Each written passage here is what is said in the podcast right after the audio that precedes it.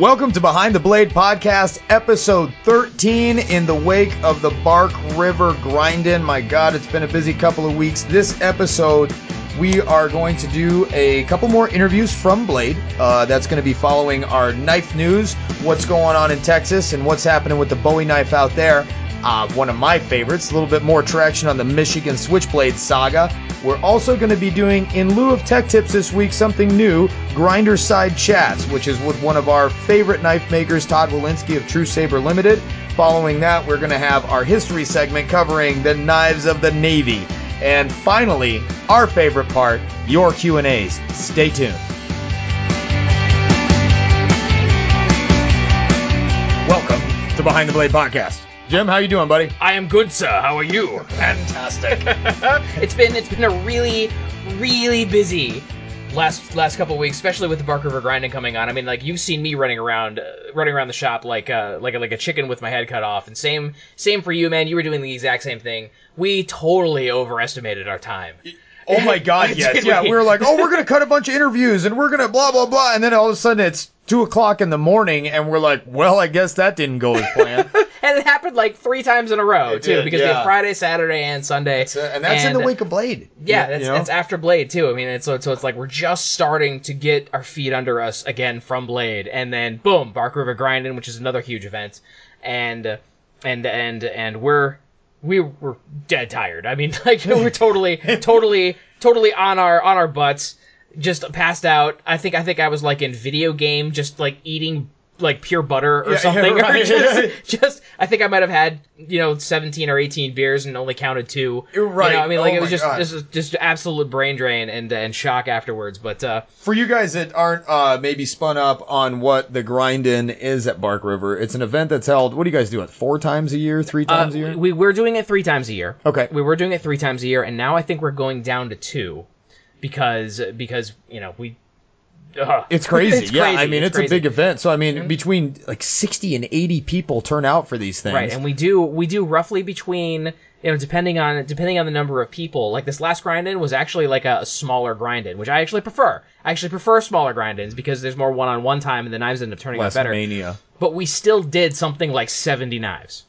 Jeez. Yeah, it was it was crazy. But the, I think the most at one time we've ever had has been like 96 Right. in yeah. one day. almost 100 knives. And what these are, these aren't knives that Bark River, I mean, they're Bark River models. There are some custom models, but customers come from all over the world, to be honest with you. I mean, we have people from overseas, we have people from Canada, um, and obviously all over the continental U.S., but they come all over and they get to make a knife for themselves using the Bark River construction methods and their materials and guest makers. I know, obviously, I'm there. Dan Tope, Jesse Hemphill, Lon Humphrey, uh, Todd Walensky, sometimes even Joey Cordova. I, I mean, the names go on and on and on. We get all these uh, custom makers that come by, and we kind of help out as these customers are walking the line because some of them have never made knives before. Some of them are grinding, you know, uh, Veterans. veterans, yeah, Veterans. but but otherwise they don't necessarily know exactly what they're doing. So the makers help them out, and the Bark River staff helps them out, and even execute some of the processes for them if they don't want to. And it's it's a lot of fun. It's followed with some parties and banquets and late nights with beers and talking blades and stuff. They're a blast, but they are exhausting for the They're, staff. they're a total I'm- drain. It's a gauntlet. I mean, Yeah. it really is. I mean, because because well, especially for the crew that works, because the crew works the weekend too. Right. So we've got the entire week of just pushing knives out, you know, doing the best that we possibly can to push out good product, and then we work all weekend, and then we have a whole nother week. So it never ends. It doesn't end. It goes all the way through. I mean, and and, uh, and everybody's such a good sport about it, and everybody's.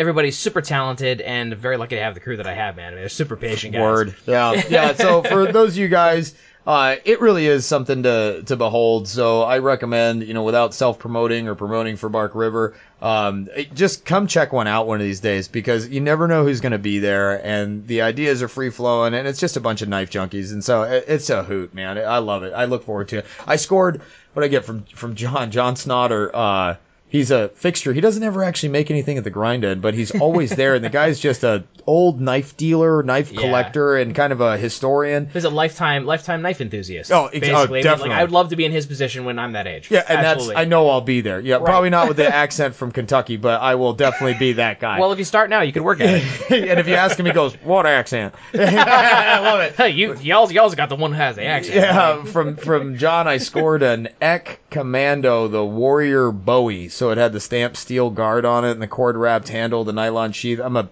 Ek knives. If you guys don't know Ek, uh, John Ek, it's EK. You'll hear some people call it EK knives. Ek is actually John's last name, not John Snotter, John Ek. And uh, he was around in World War II, you know, pre World War II, and he came up with some kind of crazy knife designs. And um, maybe we'll touch on a history segment on him at some point, which we're not going to do right this very second. However, the company has changed hands several times and has begotten has begun getting uh, some more notoriety since they were purchased by Ka-Bar. Now, I might be wrong on this. I don't know if Ka-Bar purchased them or if. What am I looking at? No, nothing. It's just a note to remind us that we need to do a history segment Oh, on John. gotcha. Yeah. I was like, yeah, I know it's John Ek. He's, uh, he's handing me notes. I was No, like, no, I'm just putting it on the table. It wasn't handed to you. we, we do that when we're screwing up. The other person holds up a cue card. Uh, so that didn't happen this time, though. Matt did Uh, hold up a sign that said "Shut up" one time. He did. uh, uh, so yeah, so uh, somehow they got affiliated with Ka-Bar and are getting a little bit more notoriety than they did in the past. Uh, an amazing company, an amazing product catalog. I, I just I love their knives. They're not for everybody, but they definitely have a deep spot in my heart. And I scored an Ek while I was there, so I was very excited to get that from John at the grind, and I had to trade him, but uh, I feel like I came out good. So, uh, anyways, back to it. This is the news segment. Oh, what are you carrying today? Oh, good question. Oh, I'm carrying my uh, my custom, and I'm Oh, yeah. carrying a. Uh, um, but I'll start with the other thing that I carry. So every day, I carry a Victorinox Swiss tool. Yes. And this is like the like isn't like isn't isn't this like the least popular tool like on like like on Earth or You know, something? it's funny that you say that. My my buddy Oliver Mazurkowitz back in uh, Longmont, back in Colorado, he carries one of these, and I had never seen one before in Really? my life. And this is the only multi tool he carries. We come up here, you've got it. Uh, that, yeah. that's the that's the one that I carry. I've been carrying it like every day since like 2004. Crazy. I mean, and, and it's still in great condition. I think the only thing that's messed up is like I think the blade is bent a little bit on it because I don't care about it. oh, that was that was you though. That's not that was OEM. me. No, Yeah. that's not OEM, not at all. No, I've, I've never had any of the tools on this thing fail. Yes, it is a little heavier, but it comes in a great nylon sheath, and I, I'm just the I'm polish on it is. It looks like a jewel when you mirrored. take it out. Yeah. it's mirrored, and it was like it was like it was. Uh, I think I got it for like a hundred bucks. Way to go, Switzerland. Yeah, I mean, a good, good job. I mean, it's got U.S. and metric measurements on it. I mean, and it comes out really quick. And Oh, if you're does. fast with it, Yeah. I mean, it, you can you can kind of like flip it around. If if Jim were any faster with that, he would have to be 16 and at a mall. I swear to God, it looked like a balisong in his hand. but but it's still super stiff. I mean, and uh, and uh, anybody who's kind of poo pooing it, I gotta disagree with you very respectfully because this is this is a very solid multi tool, and I and I use it for everything. I use it. I use this knife to make other knives. Are those still available?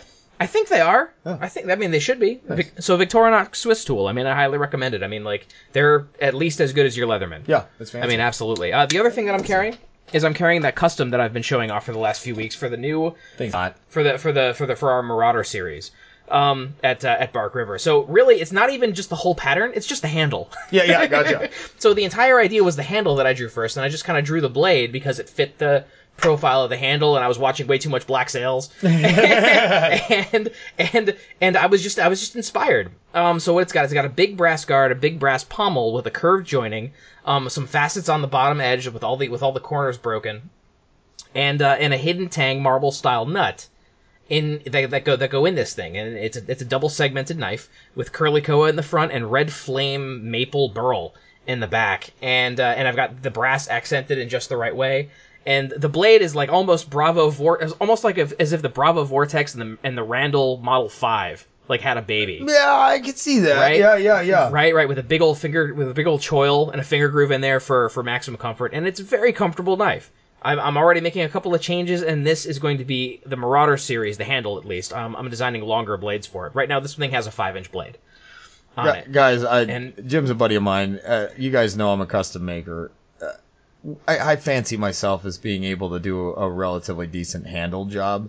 This thing is retarded. I cannot believe the angles and curves that he got to mate perfectly on it. I mean, and I'm not bl- I'm not the type to blow smoke up anybody's tailpipe. No, like really I'll not, be yeah. completely honest with you. It Yeah. is nothing. I I almost cussed again. Like it's unbelievable. Like the handle on it. We'll post pictures up on the Mm-hmm. Facebook page. Hopefully in a more timely manner than we have been. I apologize, guys, but it has been crazy. Oh, it's been nuts.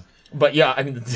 It's crazy. the, the fit and finish on the handle is ridiculous. The uh, the blade looks nice on it. I think it's a hot little knife. I think Thank it's you. cool. I think it'll make a cool series too. Thank you. I think so too. I mean, this one's got a five inch blade, but we're designing seven inch, seven and a half, eight inch blades Nice. for the handle to kind of offset the weight because this one is a little bit back heavy. It was exactly like I designed. I mean, it was the first knife ever that I totally made that I was able to put onto the drawing and have every line match up exactly where it was. Nice. I mean, like uh, like plus one for measuring. Yeah, yeah, exactly. right, and being precise. But um, but I picked it up and I went, huh, it could have all of these other changes. And Oh, yeah. and and so what you're going to see is a little bit of an evolution of the of the picture that we're going to post.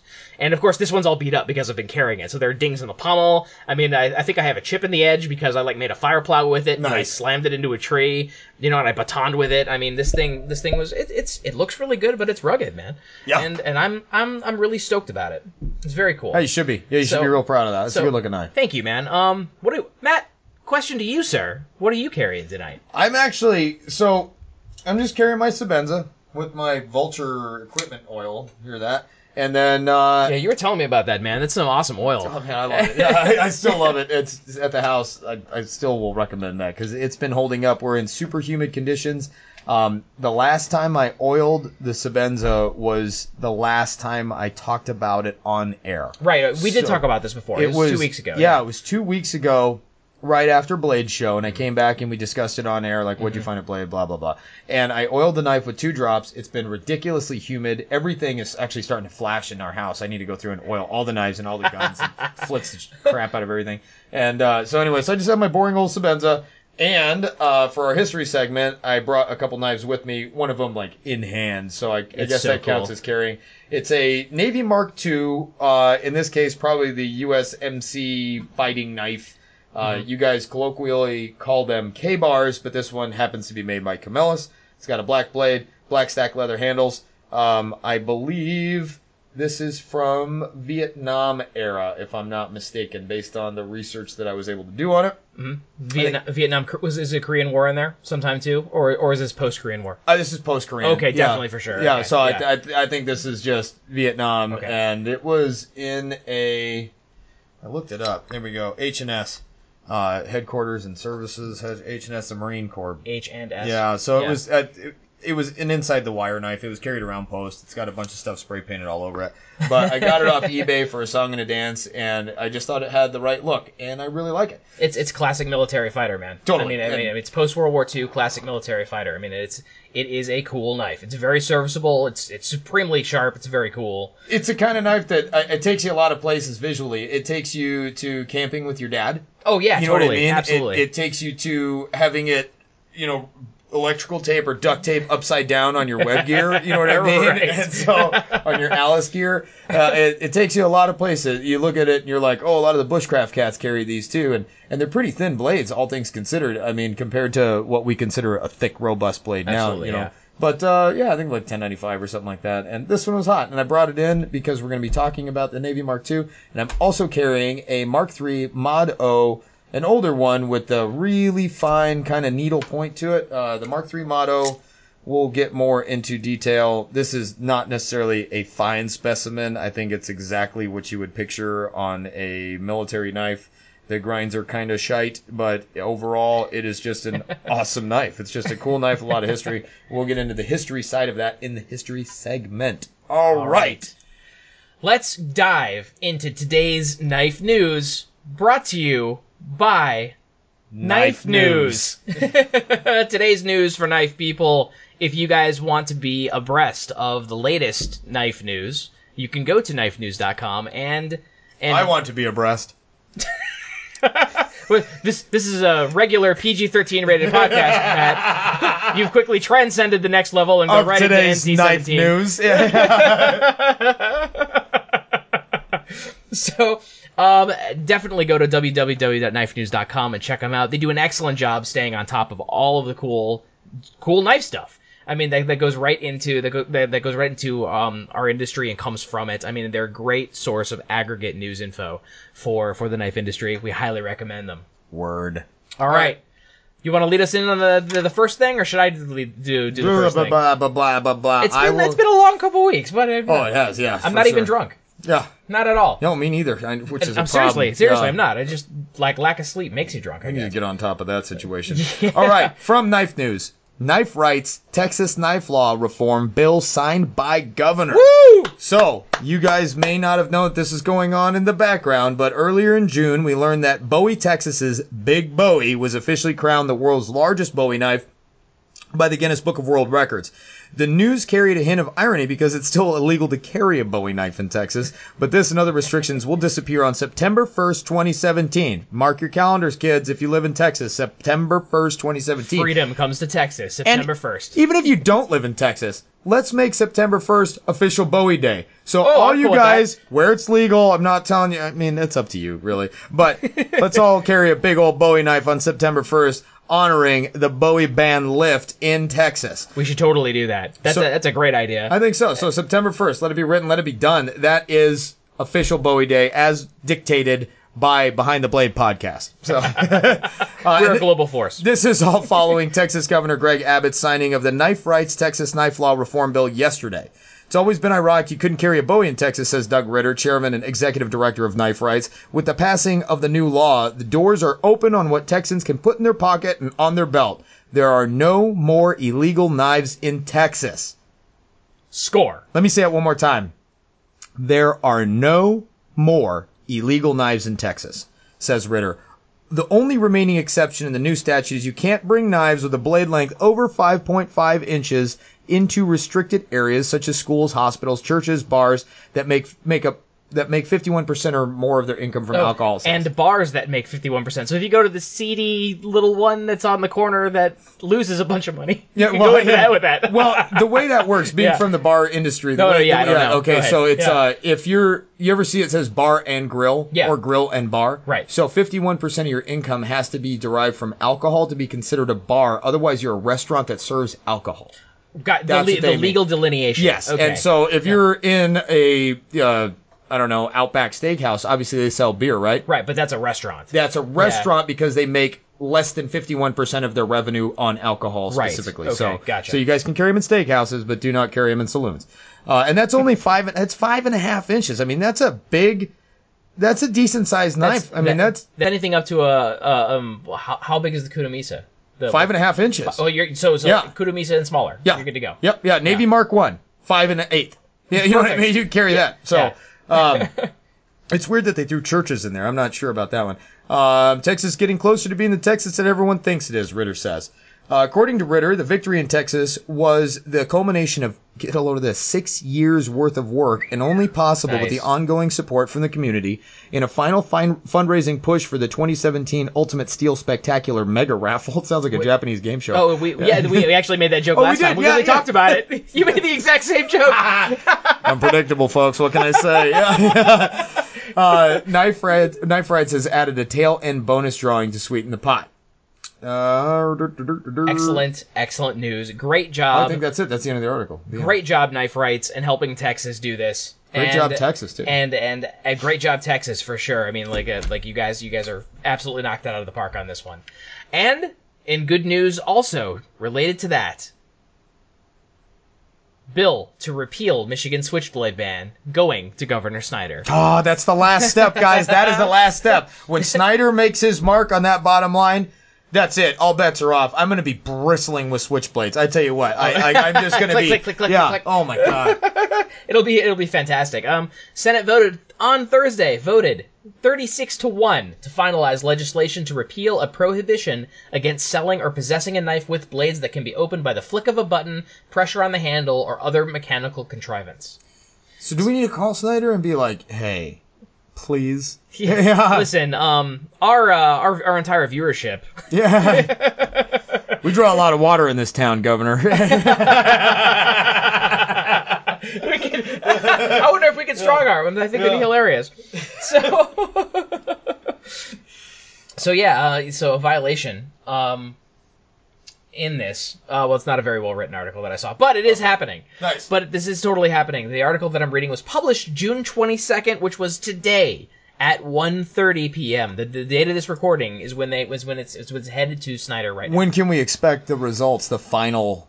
I think he's gonna because I mean it was it's been a landslide of support up into his It, desk. it has been a landslide of support. I think the first time it passed, it passed the House with unanimous support. Yeah, every one guy, single person. One guy. Oh, No, oh, was, it was it one guy? Yeah, Okay. one one one biddy who was like, I don't see why we need to put any more tools in the hands of criminals, and then Right. everyone laughed at him and signed it anyway. So, Right. Okay. So Yeah. the exact same thing happened um, on Thursday in the Senate. oh, oh, no kidding, It was 36 to one. no kidding. Yeah, yeah. So, so it's probably it's been- those those two guys are probably friends from the House and the Senate. Um, but it was yeah, overwhelming support. So obvious, obvious representation by by the constituency. This is what the state wants. That's great. And so I highly encourage Governor Snyder to absolutely take that pen and put it and put a signature right on the dotted line. That's it. And give us that kind of freedom that we want because I'd carry a switchblade. I just bought one. Yeah, and, and- and look, guys, it's not for nefarious deeds, and to be, we've covered this a million times. My go-to fighting tool is my brain. It's not the toy in my pocket. Like switchblades are neat and they're cool and they're mechanical. It's no different than having a nice automatic watch or a timepiece.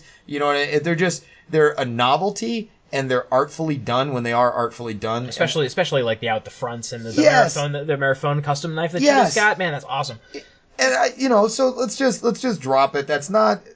We're not going to go around murdering each other just because now we have a mechanical pocket knife. Let's be serious. Let, let's have a knife that's structurally weaker. All of a sudden, crime goes up because of it. Sorry, Yeah, I'm, I can I don't carry this it. Navy Mark II. I can carry this Camillus fighting knife. Yeah, you can. I You carry- I, no can, I mean, like mine. I, I'm carrying my custom. It's not Yeah. much bigger. It's not. It's only slightly smaller than that. Yeah. I mean, and it's like that No can. problems. There's like way more potential. Yeah, I mean, like there. absolutely. Yeah. I mean, like if we're just talking about items like inanimate objects. Uh oh, you're making a, you're making an ugly face. What are you making an ugly face for? I'm looking at the grinds on this Mark III metal. The Mark III is still yeah, not yeah, impressing I'm you. look- I'm like- well, it's it's a it's a cool knife, but I. I, this needs to be hung up so I don't examine it side to side anymore. It's in my hands, guys. I'm sorry. I'm, this is my fidget spinner, uh, and I'm looking at this is actually uh, this was a gift. This was a gift from my good friend Huckleberry at uh, Ghost Town Custom Knives, and What's up, uh, Huck? We've we've mentioned him before. I hope you guys are checking out his work. He does some pretty amazing stuff, and he knows that I'm a military knife freak. And he brought this over and surprised me with it. Uh, this one in particular is engraved with. I'm taking up the news by talking about this silly knife. It's, uh, It's our show. It's yeah, fine. yeah. I just I like it. I think it's cool. It is cool. Um, we'll, we'll come back to that. So, yeah, yeah, yeah, we'll come back to that. So, um, also, uh, what else we got in the news segment? We got um, Interviews. We, we got we got a couple more interviews from Blade. So we're going to be interviewing Donovan Phillips in Blade Sports International. I've got a very quick interview that I did with him.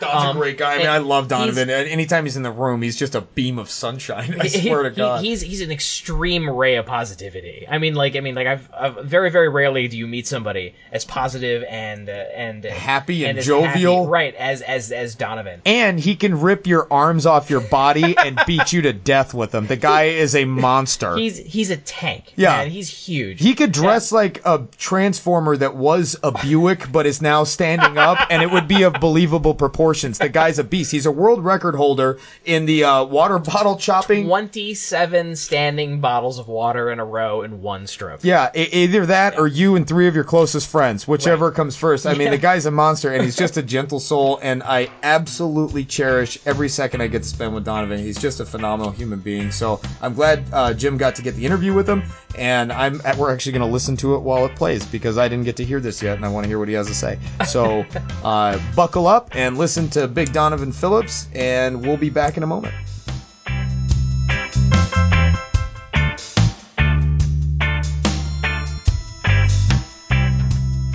Up, everybody? Jim Stewart from Behind the Blade podcast, live at Blade 2017. I'm here with Blade Sports International competitor Donovan Phillips and knife designer and maker. How you doing, man? Doing pretty good, man. You? I'm doing I'm doing okay. We're out we're outside right now. We're enjoying the Atlanta weather. I mean, this is a little bit hotter than I'm used to, but everything's actually pretty comfortable considering how things are going. It's, it's a lot better than it has been in past years. At least we got a little breeze today. Here, here, here, here. I think last year we were sweltering. All of us were sweating. Yeah. So, um, all right. So, uh, tell me a little bit about the Blade Sports International thing and where you stand. uh, well, we're a nonprofit organization based out of Waxahachie, Texas. We're uh, our motivation is to teach people our I'm sorry, our motto is to teach people that knives are tools and not weapons. Mainstream media does a good enough job of making knives into weapons. Being that knives are man's oldest tool, we're trying to help reverse that, do our part, and we have a lot of fun doing it. You learn a lot about knife making, how a knife works, and what what you need to do to make it work better. So steels, we test steels all the time. So uh, as far as standings right now, I'm doing okay. I'm not. I've, I've done better, done worse. So we'll see what happens today. It's all about today. here, here, here. So, um, so, uh, did you compete already today, or is that coming up? No, it's coming up at 4:15 this afternoon. All right. I asked you a little bit earlier if you were nervous. You still feeling kind of nervous, or? Yeah, a little bit. I'm a little shaky right now. Still got a couple hours to go. So. Shows that you're humble. You're a big dude, though. I think you'll be okay. well, we'll see. We'll see. All right, cool. So, uh, tell me a little bit about your knife making. How's that going? Yeah, it's going pretty good. I'm staying pretty busy with it. Uh, you know, trying to get some orders out and do some t- test new steels in the process and come up with some new designs and you know the normal knife maker thing just trying to figure out what everybody wants and what they're looking for from me and and what can what I can do to get out there and get people get my knives in people's hands. All right, all right, right on. Do you have a do you have like a pre-order thing, or um, where can people find uh, your knives? Um, Facebook page Big D Knives is probably a good place to start. I'm on Instagram also as Big D Knives. Uh, email is bigdknives at gmail.com. You kind of see a theme going on here, right? No, branding is important. Oh, uh, so yeah, it, I'm out there, so I'm pretty easy to find. I'm also on the Blade Sports site. Got all my contact information on there too. If anybody has any questions about Blade Sports, I can help you out on that also. So excellent, excellent. So describe to me exactly uh, what what you do at the Blade Sports uh, Blade Sports event. Well, I'm Blade Sports executive director right now, so I'm kind of head up the whole the whole circus here and uh, kind of keep it going and try to keep things organized and help set up events and schools and I'm going all over the country getting new new guys started, helping people, and I'm also an instructor. I'm a I'm a kind of an everything with with uh, with uh, Blade Sports, so I kind of do it all. I make the knives, I use the knives, I compete. I'm executive director. I'm the world record holder for the bottle cut for, at 28 bottles right now, and I'm kind of I'm pretty heavily involved with Blade Sports. Very cool. So so uh, not only are you uh, not only are you the president, you're also the client. Exactly. Exactly. Very cool. Very cool. Well, it's it's uh, it's great. I wish you the best of luck, man. I and uh, and uh, definitely check it out. Where can people find more information specifically about Blade Sports? At www.bladesports.org. Awesome, and that's also Big D Knives. Yeah. Uh, what was the website there? Uh, I don't have a website. I just have a Facebook page. Oh, no, Big D Knives Facebook page is where my where my knives are. Gotcha. That's just as good. Yep. I mean, that's just as good. Okay. All right. Thank you, Donovan. Very good, and good luck, man. Appreciate it. Thanks.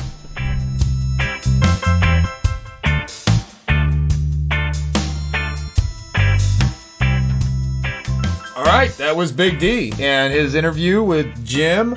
Uh, very cool. I'm sure you guys were able to pick up just how positive this guy is and everything that he does. And so feel free to stop by and check him out at Big D Knives and at uh, you can also Roger up at bladesports.org. That right? Correct, correct. Cool. Bladesports.org. He's he's also very very something I notice about Donovan is that he's very quick to laugh. Yes. And not just like a, a small chuckle, but like a huge Belly like, laugh. like Viking Yeah. belly laugh. Yeah, it- and it's contagious. Oh my God, it totally contagious. is. His eyes light up and everything, man. He's he's, he's super cool guy. Super, Yeah, super cool if, dude. if you guys spot him at a uh, show or something like that, just go up and shake his hand and uh, strike up a conversation with him. The guy's just—he's a gas. I mean, he's hilarious to be around. He's just a great guy. So I, you'll never hear me say a bad word about him. I just no, love him to death. no. Uh, oh, and quick correction: it's not 27 bottles, as you said in the interview. It is 28 bottles. Twenty-eight. I mean, one like- shot, and that video went viral on Facebook. It I mean, yeah. yeah. it was great. I'm like, hey, I know that guy. Everyone's like, man, check this out. I'm like, I totally had beers with that guy. And so, hey, It's like Donovan. yeah, Oh. it's cool.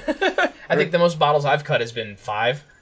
Yeah, I- I don't six or ten, somewhere in there. Yeah, Right, right, in something there. like that. I did it with a barong too. He did it Oh, with a knife half or like a third the size of Right. a barong as he went through, just just to just to illustrate, Yeah, just to illustrate awesome. how cool it is. Uh, who do we have next, Jim? We have Kevin Estela, um, high school teacher, author, networking, networking, networking guru. Man, this guy's a guy's a social media networking guru. Yeah, he writes for a lot of magazines. And he writes for a ton of magazines, and um, and there's definitely more inter- in more information in the interview. I'm still my mouth is still catching up with my brain, but but uh, yeah. Um, is there anything you want to say before we get rolling? Hi, Kevin. hey, hey, Kevin. All right, All all right. right, yeah. And uh, here's our interview with Kevin Estela.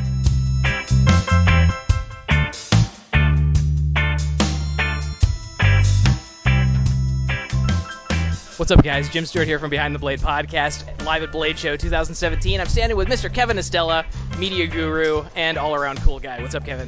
What's up, Jimmy? How you doing? I'm doing all right, man. Um, Uh, it's starting to get later in the day, and I'm thinking I need some coffee. Yeah, I'll tell you something. Uh, Blade Show is all about uh, stamina. You know, from a survival uh, instructor's perspective, I'll tell you that you know there's some things that you want to avoid. You know, like the pit uh, in the Galleria Center here at like three in the morning, and uh, you want to avoid getting tired. Um, we run on caffeine here. A lot of monsters, a lot of five-hour energies. You know, I'm seeing them. You know, among all the fidget spinners, also known as uh, weakness spinners. But uh, yeah, it's uh, it's time for coffee as well. I, have never messed around with these with these uh, weakness spinners. Don't so. don't start. They're horrible. All right, I'll uh, I'll try. I'll make sure to nip that in the bud. So, uh, what's new with you, man? What you got going on? Uh, I'm here at Blade this year. You know, I've been covering Blade for a few years now for uh, Recoil Magazine, Recoil Off Grid, uh, a couple other publications, and uh, you know I'm just making connections for somewhere down the line. You know I write a lot of different articles for these magazines, and you know sometimes I need a particular blade, and you know I've just introduced myself to some of these companies that I've worked with, and hanging out with a lot of my friends that I've made over the years, and I've supported, and they've supported me. Um, you know people come to Blade Show and they get all you know worked up over all the cool knives and everything, and it, it is amazing. But you know, it's really about the experience, about hanging out with friends and making new ones over here, and, and laughing and, and and cracking jokes, and maybe shedding a few tears when you make a, a horrible deal in the pit because you might have had one too many drinks. I'm sure we're all guilty of that at some point. Uh, yeah, possibly last night. I don't know. Any details you can share, or no? Totally uh, under the table. It's like Vegas or Cancun. You know, what happens in the pit stays in the pit. Um, it's, it's one of those things. But all, all, you have to do is stop by for about five minutes, and, and you'll get a whiff of what we're drinking, and uh, you know, you'll see some of the stuff that, that that's happening there. Excellent, excellent. What are you uh, What are you most looking forward to this year? Here, other uh, than the pit. Oh, other than the pit, uh, Blade Show is awesome. I mean, I just like hanging out with people, like I said. Sure. Um, you know, this year I've kind of taken a step back. You know, I'm not running around with my, my big camera. I'm just taking a lot of photos with the cell phone. Um, I'm hanging out with my, my buddy Dave Wenger uh, over at Wenger Blades. Uh, he and I, along with Travis Kuhn, we collaborated on a double bit tomahawk. And you know, I'm really excited to see the Maker of the Year, uh, or not Maker of the Year, the the Blade of the Year, most innovative, um, because we really think we hit a home run with that double bit. Um, guys are coming up to it saying that it scares them. I'm just telling them it's a professional style axe, and you know, professionals don't get scared by it. But uh, yeah, it's uh, that's what I'm looking forward to seeing is, is all the reactions to, to that. That's probably the most exciting thing for me. That's excellent. That's excellent. So uh, so where can people find your work, man? Uh, right now, you can find it in issue 20 of Recoil Off Grid magazine. I did an article recently on, um, you know, uh, ruck marches and how to stay in shape using a weighted pack, and also um, a bunch of in, uh, unconventional ways of using paracord. I actually uh, did some rappelling with a paracord harness. Uh, you know, got a little too close, little, little too close to my boys. You know, and, and you know, it's not a padded harness seat. So uh, I'm in Recoil Off Grid. I'm an American Survival Guide. Uh, I'm in a new magazine that's coming out called Carnivore. Um, American Frontiersman. Um, I'm probably forgetting a couple. I'm on Fiddleback Forges uh, blog twice a month. Nice. So uh, a little bit of here, a little bit there. I mean, just Google my name and, and you'll find something. Excellent, excellent, really cool. Any uh, any sort of direct line to anybody that you want to drop, or Screw those people. A direct line to, to anyone. if anybody uh, has a question about you. Yeah, I mean, if anyone if anyone has a, a question for me, uh, I'm always open to answering questions. Uh, I love hearing from my readers. Uh, they can reach me uh, on Twitter, on Instagram at Estela Wild Ed. Uh, they can reach me at my website kevinestela.com. It's got all the, the contact info there. On Facebook, um, anything is cool. I mean, just don't show up knocking on my door at three in the morning. You know. I tend to get a little crotchety, you know, at that time. But uh, any other time, I'm cool to answer questions. All right, you got it, man. Thank you, thank you, Kevin Estela. Once again, live Blade Show coverage 2017. Take it easy, man. Thanks, Jeff.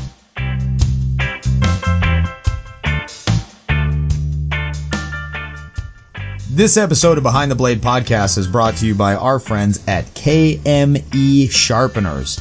Um, longtime friends of the podcast. Every episode we've had, we've had really good reactions to these guys. And I got to tell you, from the podcast listeners, you guys that have purchased the KME sharpening system after hearing about them on our show and seeing them on social media, the response has been phenomenal. Everybody's been very impressed with the system. So we cannot say enough good things about these guys.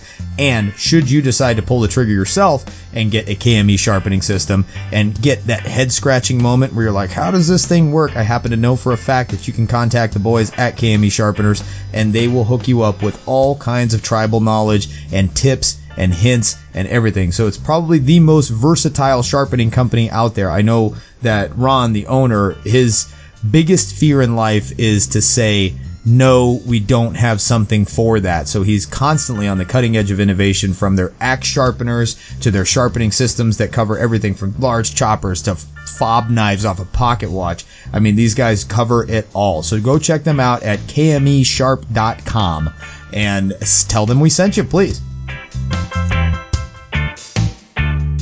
And we're back. Ooh, I got red on that one. I guess. He's watching the levels Yeah. as, he, as he goes. All right, I'll sit back a little bit. I might be peeking on that. Are you? Yeah. Are you? Hold on, Now hold this on. is good radio, guys. Now you know what the struggle is real. All right. Try All right. Look, still looking pretty red. All right, perfect. There we go. There we go. Okay. All right, you guys ready for some history? Let's get historical up in this mother.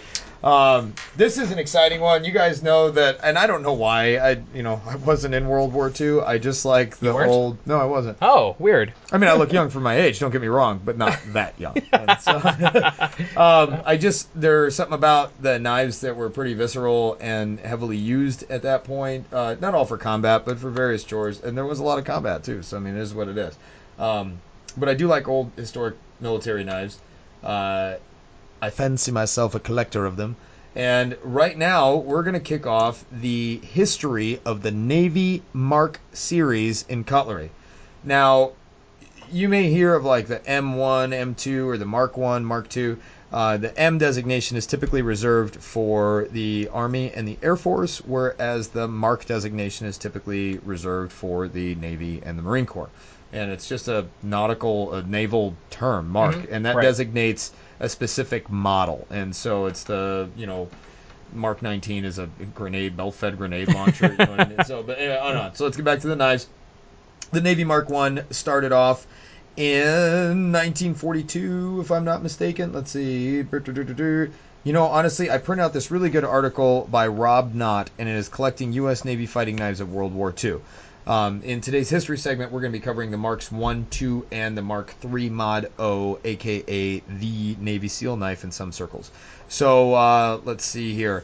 I unfortunately, because I'm a jerk and I skimmed this and I didn't get everything, I could not tell you the exact date of the first release of the Navy Mark One, which is a very rough beginning. We're still getting our sea legs back here at the podcast, but I can tell you that during World War II, uh, in the wartime crisis of manufacture, all these strategic tools and materials and all this stuff, uh, there were over 30 different variants of the U.S. Navy Mark One. Now, some of you guys Wow. might not know what these look like, and unfortunately, I don't have one with me today.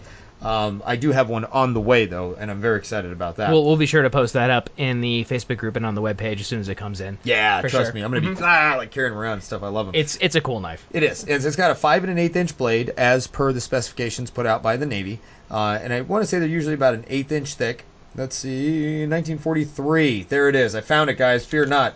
All right. So the blade of the Mark One was five and an eighth inches and was usually blued, though in some cases the blade was either parkerized or left unsubdued in a bright or polished finish. Now I've never seen any in bright, only blued and parkerized. I've seen a couple of pictures that were bright that for the Mark? One, but but but by and large, I haven't seen anything in person. Yeah. Um, the original Navy specs and the maker's blueprint from the Department of the Navy in 1943 called for a knife with a blade length of 5.125 inches, better known as 5 and an eighth inches, and a leather washer handle with colored fiber spacers at each end topped by an aluminum pommel attached by a threaded nut. The blade was supposed to be parkerized and marked USN on the reverse and Mark 1 on the obverse, above the maker's mark name on the obverse. Okay. Beautiful. So there you have it, guys. There are the specs as far as that goes on the blade itself. So you have some concept of uh, size and proportion. Now, what makes these knives interesting, is, and I'm going to go back to my original comment because I'm not reading directly off this guy's article. I'm just taking notes from it. But uh, the origin, the the knives were made in so many different variations, and virtually none of them abided by the blueprint or the specs. Almost none of them, and oh, they Oh, were man. all over the place. And so it was supposed to have an aluminum pommel. Now they used everything from lignum vitae, they did bakelite, mm-hmm. they did iron, they did steel. I mean, it was unbelievable the pommel variations in itself. Now there was also a mod. So the stack leather washers are probably the most ubiquitous versions. But I'm sure if you really dig back in your memory to go into gun shows and stuff like that, you remember like a solid plasticky rubber handle. Yeah. And that it was another model that was uh, pretty frequently done. So let me get back to the article in itself. Uh.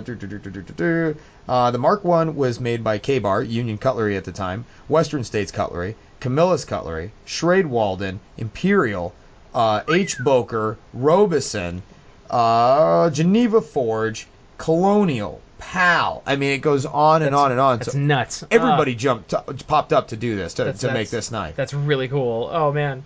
And so uh, let's see. Of all the makers, only PAL came close. This goes back to what I was saying. Came close to following the Navy specifications. This may be due to wartime restrictions, the scarcity of certain materials. Pommels or butts were made of specified aluminum as well as wood, plastic, iron, and steel. While blade length remained standard, some were flat ground, others were either fluted or saber ground. Now he says fluted. I'm not sure what he means there. I don't know if they ever had a fuller or if he means fluted as in hollow ground. And so I It- don't. I'm not sure either because fluted. I think of drill bits.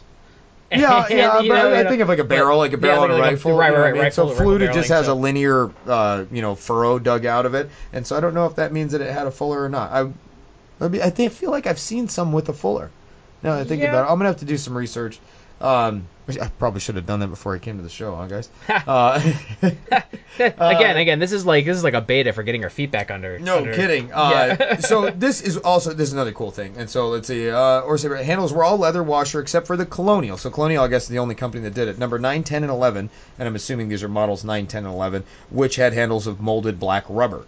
The two most common sheaths were either a molded gray plastic scabbard, the type with a rounded and much like a bayonet scabbard. It has like kind of a if you guys know these, it, so it's just like a M7 bayonet scabbard. It's got a uh, like a leaf of spring steel inside of there. Some people say, well, that's it's sharpening the blade as you pull it out. No, it's it's a retention of the blade. There's a spring tension Yeah. that holds your knife in your sheath on that style of scabbard. Urban And- legends are great, aren't they? yeah, and they're not they're not self sharpening. They definitely beat the crap out of the finish, so just be aware of that. That's why they use a lot of cosmoline and stuff like that.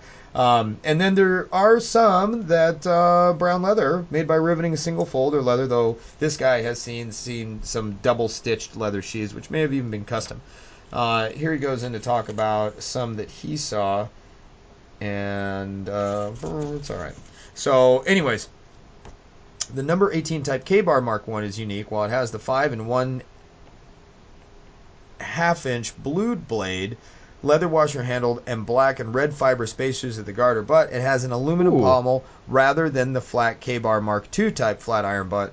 Uh, found on the Ka-Bar series Mark One knives. So most of the Ka-Bar made Mark One knives had that same Ka-Bar flat, flattened disc, Right. you Yeah, know, round flattened disc pommel. Yeah. Or was it like smashed on? Yeah. On the back end. Yeah. Okay. And there is a Ka-Bar variant out there with an aluminum kind of. Uh, it's like a full radius bird's beak. It's like a Oh. marbles. oh, okay. picture yeah, marbles, yeah, you know yeah, I mean? That's interesting. Um, and so, and this guy goes on to reference M.H. Cole's book, uh, book three, which is actually you can find that on eBay. I think it's book one that is Hen's Teeth. That's really hard to find. And if you guys haven't looked at the Cole books, holy cow, these are real treasures, and they're all hand drawn. I, I read your dad's all Oh, the time. yeah, no, it's- it's through it awesome. constantly. um, so all line drawings of each knife and every model and make and stuff. So it's pretty cool. So that's the Navy Mark One. It was kind of a smaller blade, and then we come into the Navy Mark Two. Uh, so Camillus was actually the one to make the first U.S. Navy fighting knife. Uh, the knife had a heavy threaded butt, and because of minor design flaws, was promptly returned to the factory. Camillus redesigned the knife, replacing the threaded nut with a steel pin. So that's the blind pin you guys are used to seeing in the bottom of the Ka-Bars. The new design was deemed acceptable, always striving for acceptable. That's our motto in Vietnam knives. Uh, it's the design designation. I'm sorry, USN fighting knife Mark II. PAL made these knives under contract during World War II. The USMC version made by Ka-Bar of Olean, New York, became so well known that this style of knife is still called a Ka-Bar by Army and Marine Corps ground troops, even if it's a cheap made in Taiwan copy. So anything that resembles a Navy Mark II now, colloquially, is the Ka-Bar. oh man, that's just the way it goes. It, it got the Xerox treatment basically. it The- did. Or the- or- Kleenex, or Band Aid. Scotch tape. Yep, Scotch tape. Weed Right. Eater. Weed Weed Eater. Yeah, it's a brand. We Yeah. could, we could do this all day. Yeah, yeah. it's, uh, um, Q-tip. Q-tip. Yeah. yeah. yeah. Oh man. Uh, all right. So after the war, the Mark II was made by Utica, Camillus, and Conetta, and told at least 20 different types denoted by slight design differences and makers' markings on the blade of this design were manufactured under the Department of the Navy Department of the Navy contract. Uh, the USMC fighting utility knife, aka Ka-Bar, is the same as the USN Mark II. Ka-Bar, Union Cutlery, Cutlery Company of Olean, New York, made around a million of the robust and versatile knives. Camillus Cutlery Company of Camillus, New York. That, see that Camilla, the New York knife mafia, a mirror in its right. head over there. Yeah, yeah, yeah. Uh, is the other well-known manufacturer of the USMC fighting utility knife and continues to make this blade to its original specifications. So the one that I have, like I said, from Vietnam era, is Camillus, as opposed to Ka-Bar or Union out of Olean. It's Camillus out of. Camillus. uh, Remington Cutlery Company, which bought was bought by the PAL Blade and Tool Company, uh, Plattsburgh, New York, shortly before World War II. PAL continued with the Remington line, including this is an interesting part, guys, and you'll want to know this. Um, PAL continued with the Remington line, including marking the blade with the old Remington numbering identification Romeo Hotel. So Really? RH. And I knew this. Reed over Huh. at North Star taught me this for Remington hunting. So whenever you see a PAL blade that starts with RH TAC 36 or something like that, Right, right. that's Remington hunting. And what they did is they bought all the tooling and everything was already together. So they just kept the name convention all the way through. Interesting. Yeah, it's pretty cool how That's they did pretty that. slick. Uh-huh. So even on a PAL knife, it has a Remington designation. um, And so let's see, followed by a model number. The RH36 had a six-inch blade, and the RH37 had a seven-inch blade. Uh, so those, Very cool. so the three was probably the model, and then the the, the blade length. yeah, Right afterward. Yeah, Okay, exactly. Gotcha. Makes sense. Very cool. And so, um, which is ironic because it's a Mark Two. yeah, yeah, yeah, It should have been like, like- two six and two seven. People have different naming conventions for their SKUs. I mean, like, Right. I mean it's, it's, it's internally, you know, whatever. During World War II, PAL's entire production was military knives. I think everybody's entire. I don't care if you made jar lids, you were making some sort of Yeah. military widget at that point. Absolutely. Um, so during World War II, PAL's entire production was military knives. Their USN Mark I was marked RH-35, and their USN Mark II was marked RH-37. The RH-36 is an interim type design with a six and a half inch blade with a parkerized finish and a pinned aluminum butt cap. The handle is of the very common leather washer type, and the knife's overall length is 11 and 1. This guy does. I'm sorry. I'm reading off of this. It says 11 and 1 24th inches, which I don't believe. So it's probably 11 and a half. One twenty fourth inches. Yeah, Is that that's not typical. Yeah, yeah. so, um, PAL also made their RH-37 USN Mark II with the USMC stamp as a fighting utility knife, as well as producing the M4 bayonet knife, the M3 trench knife, another one of my personal favorites, and the M1 Garand rifle bayonets.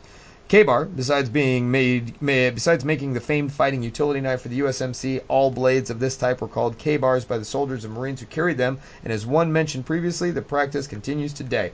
Also made USN Mark IIs. One variation was supposedly issued to the Navy's underwater demolition team. That's the UDT. That's the uh, you know, the beginnings of Buds, beginnings of the Navy SEALs.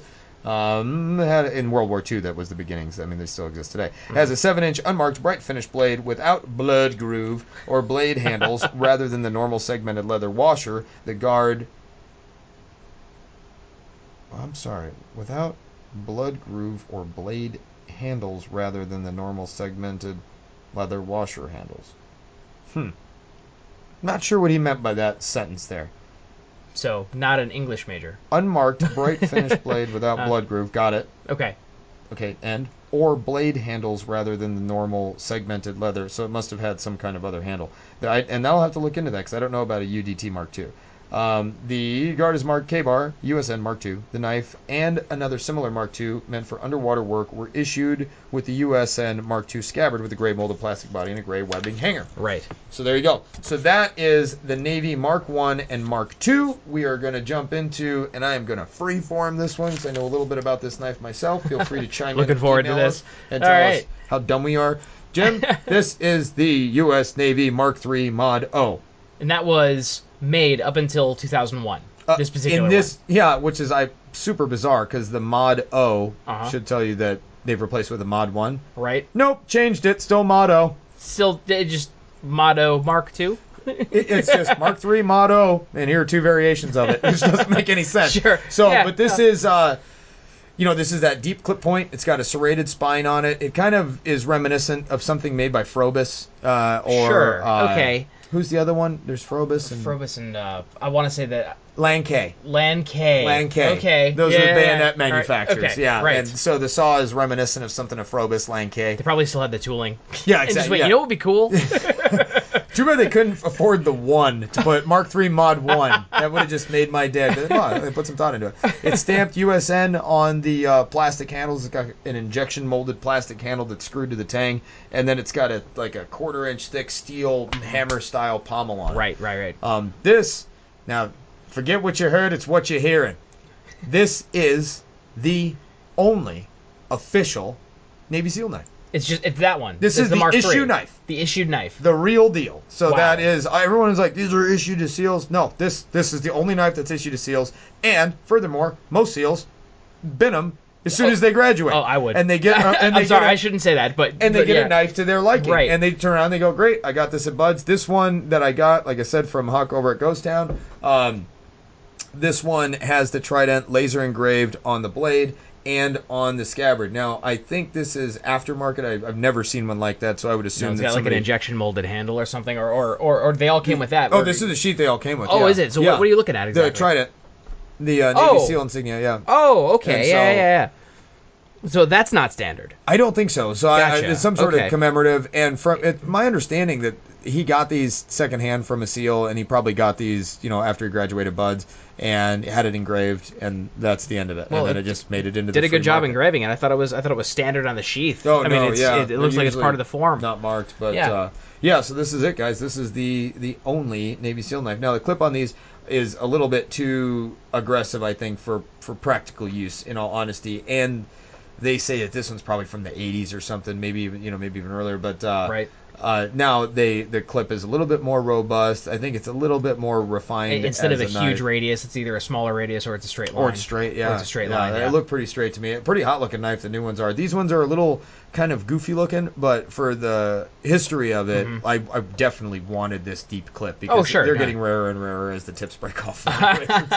and you have one with a good tip. Yeah. That'll that'll never get broken off. so there you go, guys. That is the history segment. Thank you for bearing with me and my terrible note taking there. Uh, but that is the history segment on the Navy Mark series of blades. So the Mark One, Mark Two, and Mark Three Mod O is, to my understanding, that there has been no Mark Four yet. Not not And yet. so, Not yet that I that I know of. It's just been the revisions of the Mark III. Yeah, exactly. Yeah, Mark right. three Mod That- O and Mark three Mod O Mod one. Right. All right, guys. Next up, we have we have a new segment in uh, in place of our tech tips segment. We're actually going to be swapping that out occasionally here and there for something we're calling. Where's where's the? This Grinder side chats. Grinder side chats where we talk with another maker and purveyor of knives. In this in this week, we are talking with Todd Walensky of True Saber Limited. You guys, stay tuned for the interview. It'll we'll play some music and then we'll just jump right into the interview, and uh, we'll talk about it afterwards.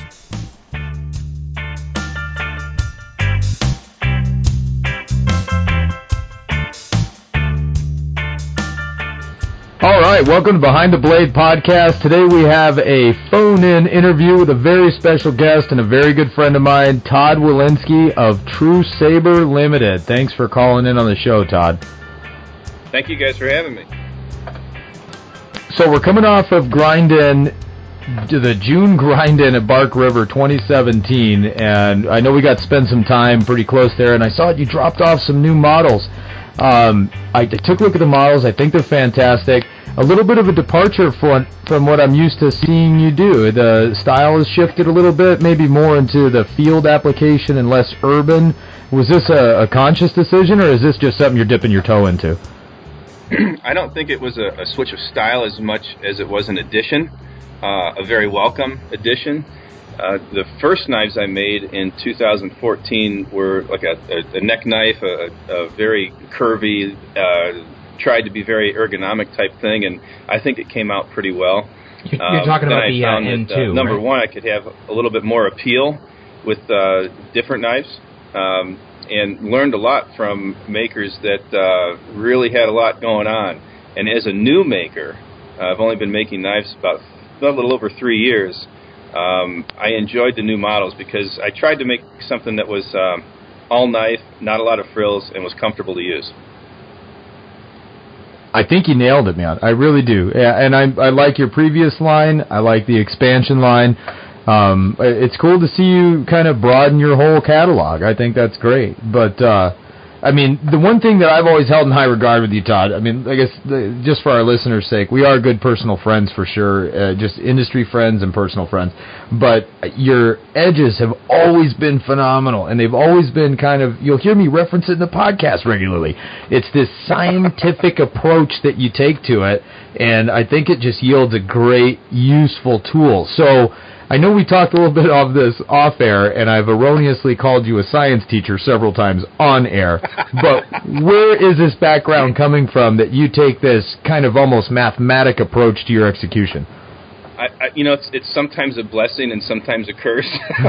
uh, I, I'm not a science teacher. Um, I do talk a lot about science stuff with friends like you, Matt, and uh, Jim's heard it, and sometimes I post videos. I I probably volunteer about 200 hours a year uh, helping to coach some science construction teams, but it's wow. it's true volunteer. It, it only costs me money. It doesn't make anything, and I love it, uh, and the kids do too. So, but the the scientific approach to things for me, I've been a knife user and a knife sharpener for over 30 years, and a maker for a little over three. Um, so studying that and watching. Uh, Vehement make knives, you Matt, uh, Jim, a host of others. Uh, seeing Josh Dabney's kitchen knife geometry, what he's able to achieve with his own hands. Oh, Josh that is was a wizard. a little personal challenge for me because um, uh, when you make a knife for the first time, you guys, that was many years ago. For me, it was three years ago.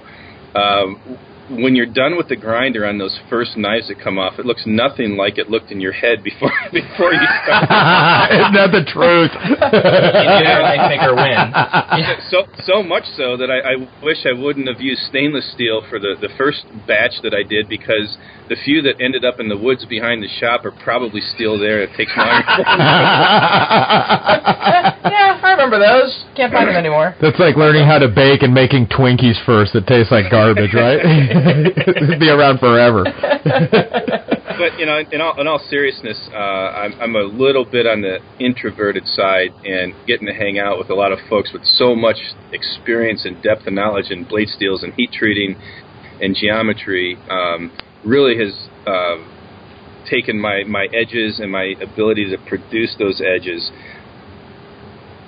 yeah, I don't feel like any nugget of wisdom. I wasn't at Blade this the... year. The previous two years, uh, 2016 and 15, uh, on Friday, it was kind of funny, and I, I tried not to smile out loud, but both times the first person at my table cut themselves on the first knife they picked up, um, and I, took, I took that as honor. a compliment.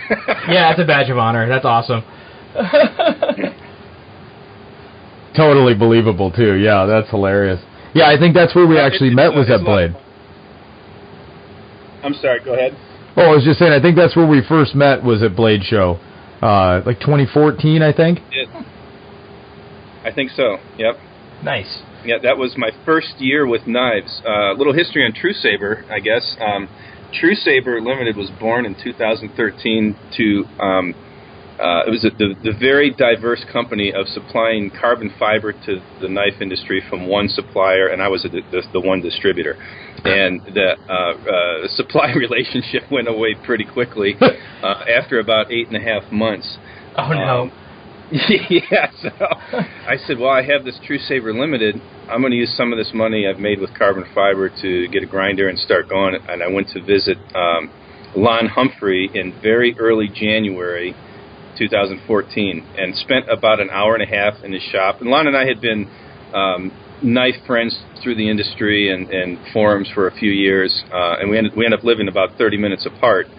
And I watched a lot, and I don't think he he thought I paid attention to anything in his shop because I'm such an introvert. But I came back and two or three weeks later, I said, "Hey, I think I finally made a knife." And he said, "Oh, really?" I said, "Yeah, I, I learned a lot by watching." And I said, "You have to watch you really fast because Lon, you work really fast."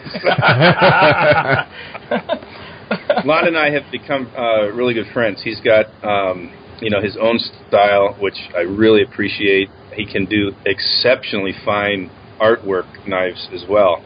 Um, so he's able to help with a lot of uh, coaching things, and I, I got to give him a shout out because uh, if I call him at midnight and he's sleeping, he will still answer my questions, and uh, he's he's been a good friend that way.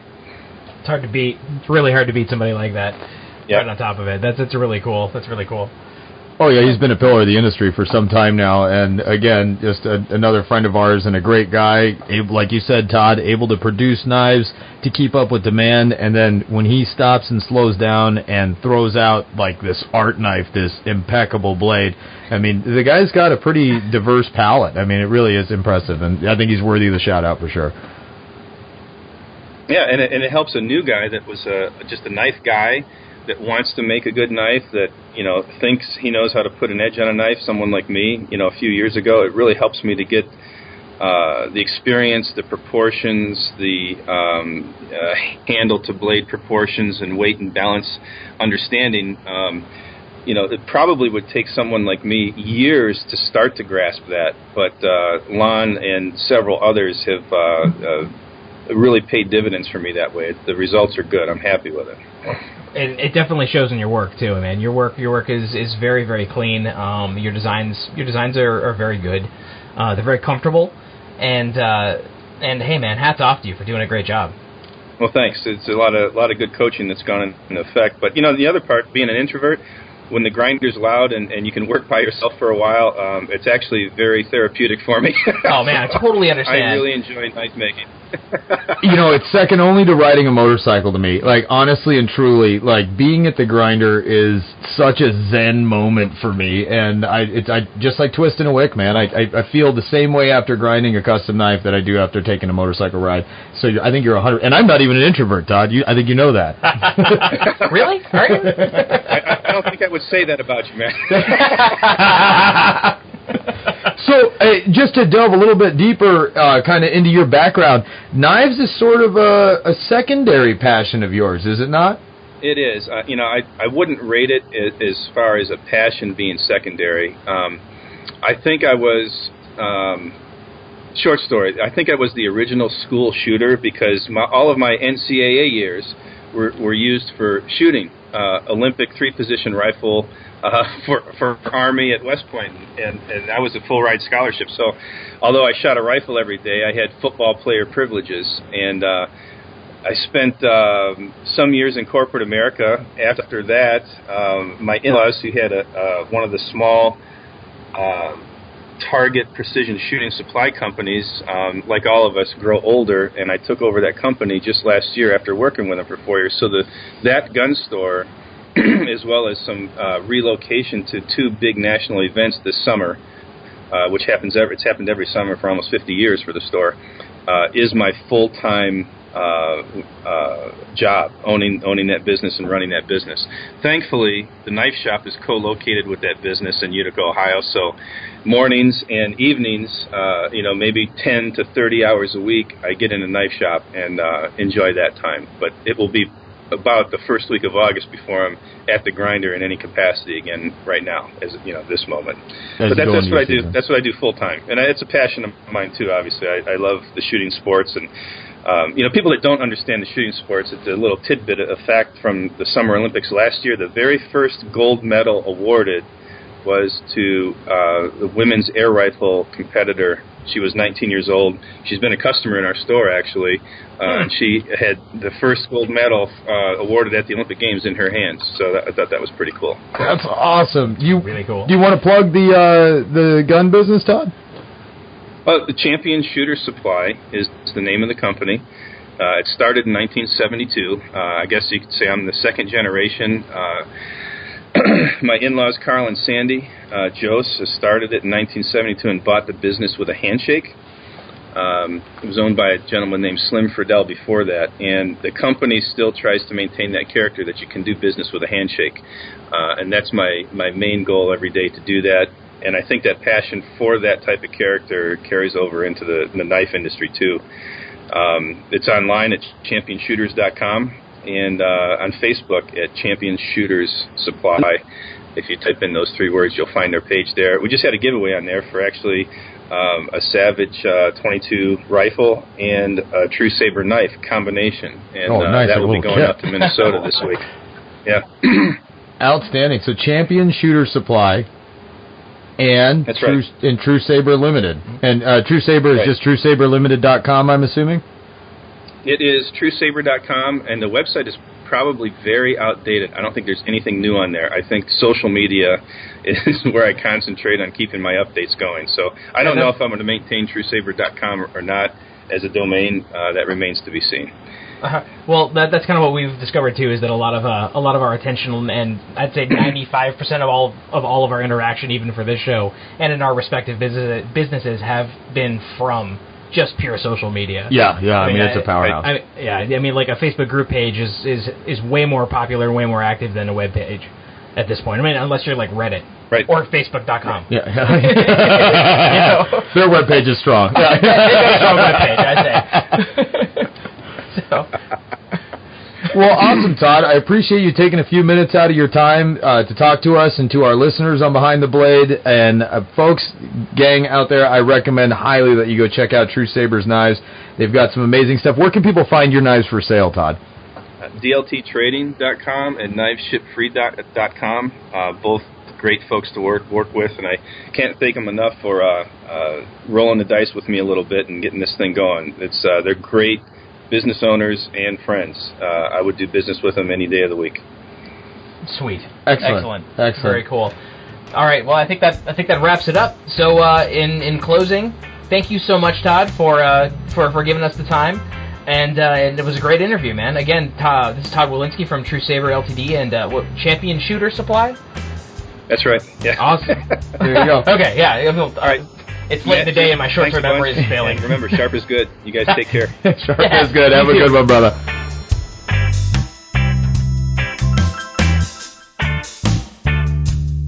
And we're back for our favorite segment, your Q and A's. guys, guys, we have a ton of questions because since before Blade, we Matt and I have not had the chance to sit down and really go through these and answer all of them. And there's a lot of email questions. I mean, like, there's a ton of them. So we also got a request from our good buddy Jake Takei at KME Sharpeners to make sure we drop tonight because he's working until not even the wee hours. He's just working until tomorrow. Yeah, eight thirty. He, he gets off at eight thirty a.m. Yeah. So so so you know, Jake, this one's for you, man. Yeah, so we're gonna we're gonna stretch it out. If you guys are faint of heart, then uh, feel free to bug out at any time. We will not take it personally, but we are gonna try to hammer through at least the majority of these questions to get a handle on it.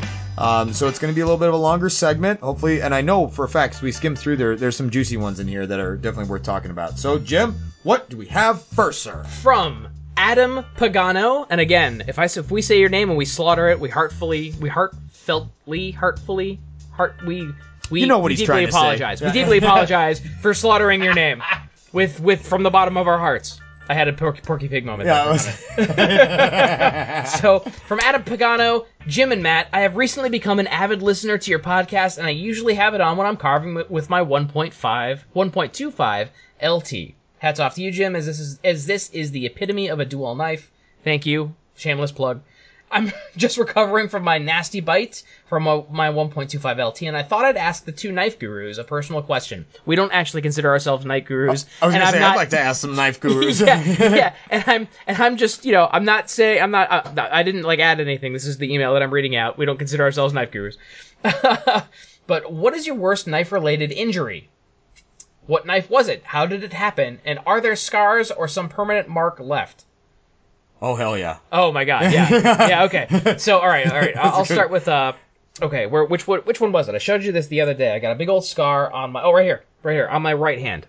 On the knife edge of your On right my- hand. my- the Yeah. knife edge of my right hand, right? So I've got a big old scar that runs from the, the, the back to the front. And what happened was, and this was actually like a shop accident technically. We we uh, so sometimes what we do is we'll put a blade like to, to close up a gap in a handle. We'll put it in just in the bench vise, and you know with glue and everything, and make sure that it sets before we go back in and clean it, bang it around a little bit, make sure it holds. And so, so the procedure in the shop is you take the knife, the edge goes toward the, the, the body of the vise, edge, edge, edge, edge in, point down. That's the procedure, and handle sticking up. Somebody put the blade sticking up, edge out of the vise. I turned, my hand went right into it. It was a Bravo 2, a sharp Bravo 2.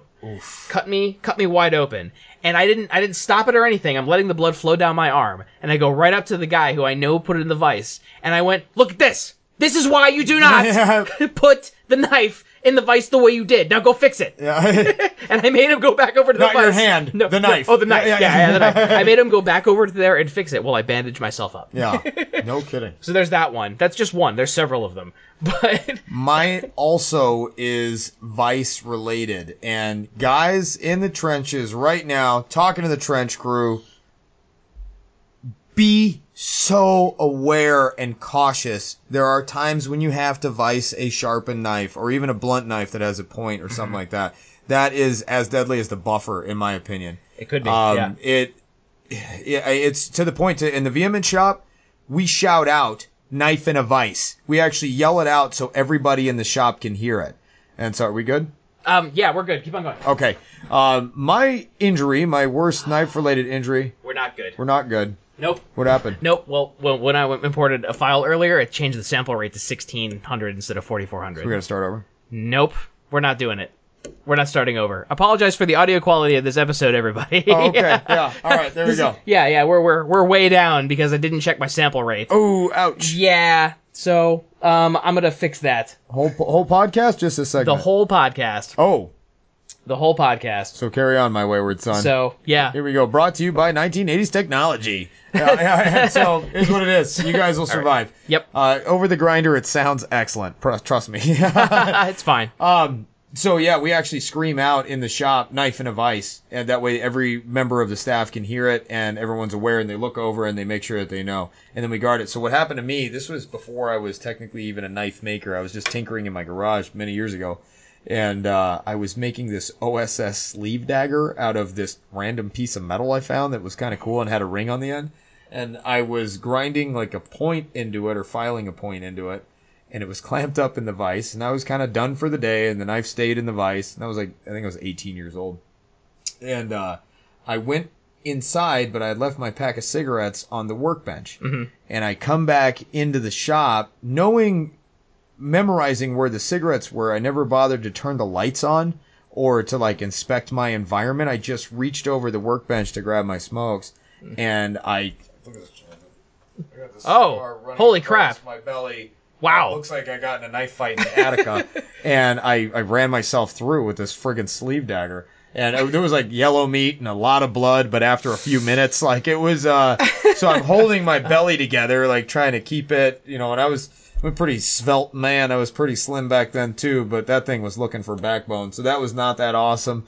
Um, I probably should have got stitches, got kind of a nifty little scar from Yeah. it. Uh, but, uh, yeah, that was a, I, I qualify that as bad day. That was bad Yep, day yep, status. yeah. Bad day. Bad Yep. day. So that was probably your worst knife related injury?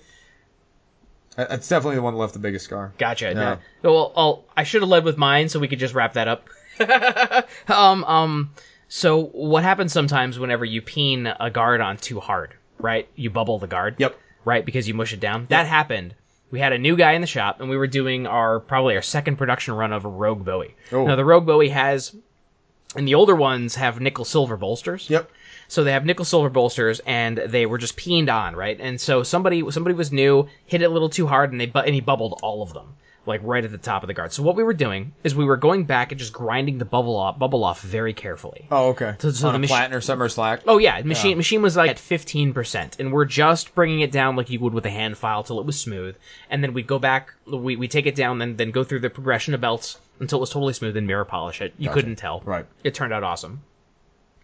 So and and I'm I'm, th- I'm throwing Skittles under the bus on this one. So I'm doing that right. Me and one other guy are doing that. We have our own machines and we have we have we have our belt set up right, and we're going back and forth. You know, just just between the, the belts. Skittles borrows my machine, cranks it up to hundred, does a blade on it. I turn around. I go to do my thing on. I, I go to do my thing on it, and it and it grabs the blade, the the Rogue Bowie. This is like an, an eight inch blade, Right. And throws it into my knee. Oof. 14 stitches. no shit. But no kidding. 14 stitches. And and here's the thing. It skipped over all of my tendons. Oh, good. All of them. I Lucky mean, you day. can, you can see that you can see the you can see the entry point of the scar, how it skipped over my kneecap and the entire Oh. joint to hit just on the other side of my shin. It was like the it was like the luckiest injury. I How much does that hurt though? The next day, I've had a knife go in behind my kneecap, it and sucked. I mean, you feel Yeah. like you just owed the mob money. Like Right. it's hard to walk for like a week and a half Yeah. after that. oh no, know? no. I, I was, I was, I was, I, I should have had them stitch it with my knee bent, but I didn't. I had them Ah. stitch it while I was laying Ugh. down. So, so, so he's like, "Well, we stitched it that way, so you don't move your leg for ten days." I went, "Yeah, right, okay, Right. that's gonna work." So I end up with this huge gnarly scar on my on my on my knee. So there's that. There you go. Next question. Something more pleasant than that. Something please. more Yeah. pleasant. Okay. Hi guys, from Ed Glenn. Hi guys, I love the podcast. I've been thinking of getting my two boys, 7 and 12, matching knives that will last a lifetime. Not for them to use and abuse now, but to have and use later on when more responsible, and keep, hopefully, giving them to their kids and so on. I'm not sure if I want to get them a folder or fixed, leaning towards a folder, and I'm looking for suggestions on what you two would recommend, even from your own lines. Thanks, guys. Okay, looking for folder.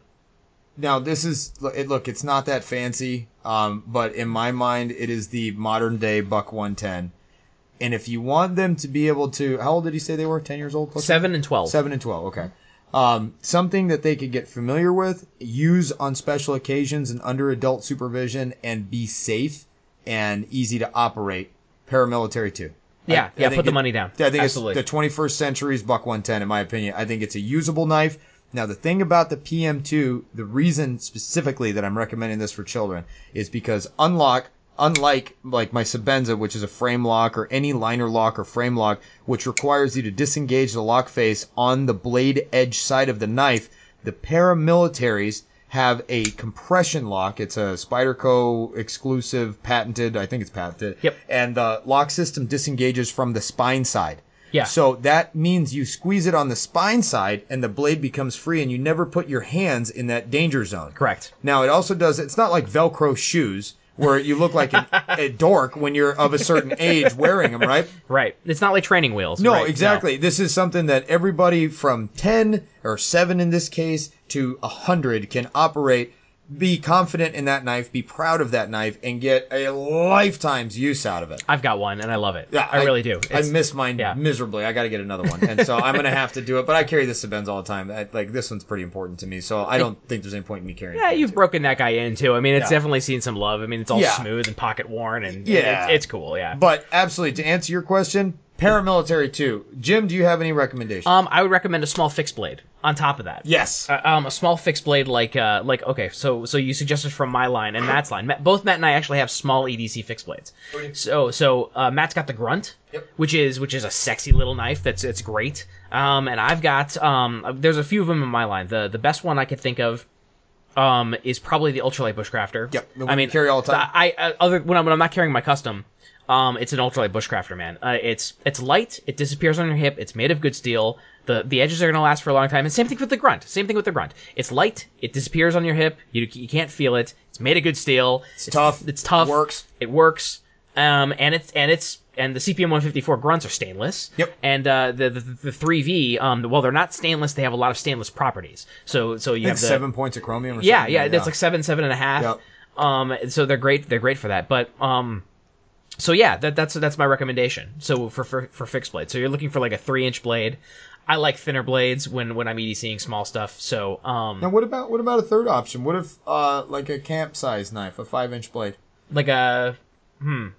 Let's see. What what would be what would be good for that? Like a Well, I mean, I'm going to step outside of my Sure, line. You yeah. know what I mean? Uh, he, he's supplying two sons with it, but I can tell you right now that Ka-Bar makes a killer Navy Mark One. Going back to our history segment, they make this awesome. It's a black rubber handle. It's a 1095, um, if I'm not mistaken, or SK5 or something like that. Uh, um, blade that's been powder coated or whatever. And it's a five inch full height grind. And it's just kind of a hot little knife that you can take camping and they don't break the bank. You know what I mean? So Yeah. you, if he's going to outfit him, maybe get an A, B, and C or maybe get an A and B and then come back. I don't know. I mean, at, at the risk of losing a sale on a grunt, you know what I mean? I, I think something like that would be attainable That's- and comfortable. That's you know? that's not a terrible idea either. Um, Fallknivens um, Oh, ha- has a bunch of small yes, ones as yeah. well that I, that I just remembered. Oh, the S one, Um, the S one, S one. There it is. Holy cow, Yep. that'd be still my beating heart. I love that knife. Yep, the Fallkniven S one would be a good one to start. That's on. gonna and, be you're uh, gonna be paying um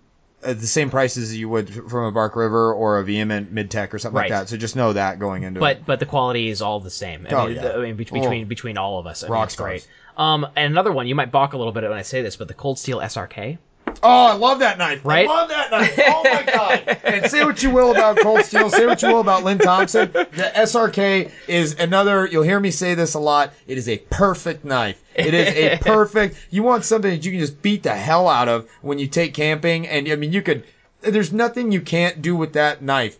Uh, they come sharp from the factory. They come in San Mai, or you can get the. I would look for an old Carbon V version. Yeah, definitely. And just use it. You know, what it's a hundred dollars when it's pristine. So what are you gonna do? Devalue it to seventy bucks? I mean, you it- want it- this to be a lifetime knife. It's definitely a using knife. Yeah. I mean, it's oh, I one love hundred that percent, one hundred percent a using knife. I mean, Oh. uh, yeah, just just a quick a quick check on Amazon. Um, has has SRKs for about one hundred and seventy five bucks. There you go. So Yeah. I mean, so so you're boy, that's all the money for them. Holy cow! You'll actually Right? find the old ones cheaper than that, man. Oh well, they, yeah, definitely go for the old Yeah, ones. Yeah, yeah. especially if you can find one of the carbon V's because that's it's a good edge. It's it's 1095 with a point of vanadium, right? Yep. Yeah, so so it's easy to sharpen and holds the edge longer than 1095. It's black coated, so you U.S. to worry about made. stuff like all the other Yeah. cold steel stuff is imported now, so those are those were still U.S. made. Absolutely, At, the, uh, At that point. Camillus factory. Oh, really? Yeah. I didn't know that. Yeah. Cool. All right. But uh, yeah, yeah, definitely check those out. I mean, super handy, usable, usable beater knives that you can absolutely do something with and not have to really worry about the knife. What's this guy's name?